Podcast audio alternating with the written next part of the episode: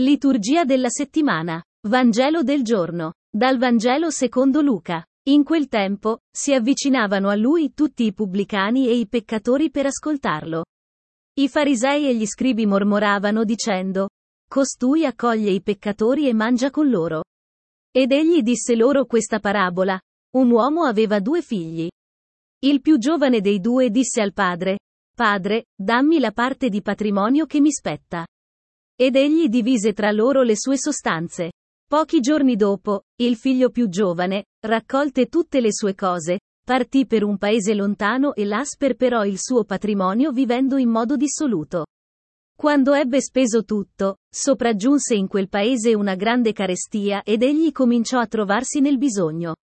Allora andò a mettersi al servizio di uno degli abitanti di quella regione, che lo mandò nei suoi campi a pascolare i porci. Avrebbe voluto saziarsi con le carrube di cui si nutrivano i porci, ma nessuno gli dava nulla.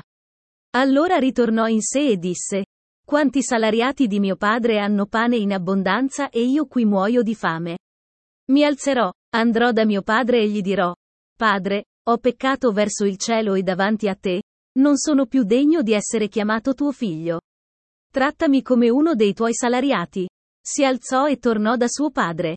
Quando era ancora lontano, suo padre lo vide, ebbe compassione, gli corse incontro, gli si gettò al collo e lo baciò. Il figlio gli disse, Padre, ho peccato verso il cielo e davanti a te, non sono più degno di essere chiamato tuo figlio. Ma il padre disse ai servi, Presto, portate qui il vestito più bello e fateglielo indossare, mettetegli l'anello al dito e i sandali ai piedi. Prendete il vitello grasso, ammazzatelo, mangiamo e facciamo festa, perché questo mio figlio era morto ed è tornato in vita, era perduto ed è stato ritrovato. E cominciarono a far festa. Il figlio maggiore si trovava nei campi. Al ritorno, quando fu vicino a casa, udì la musica e le danze, chiamò uno dei servi e gli domandò che cosa fosse tutto questo.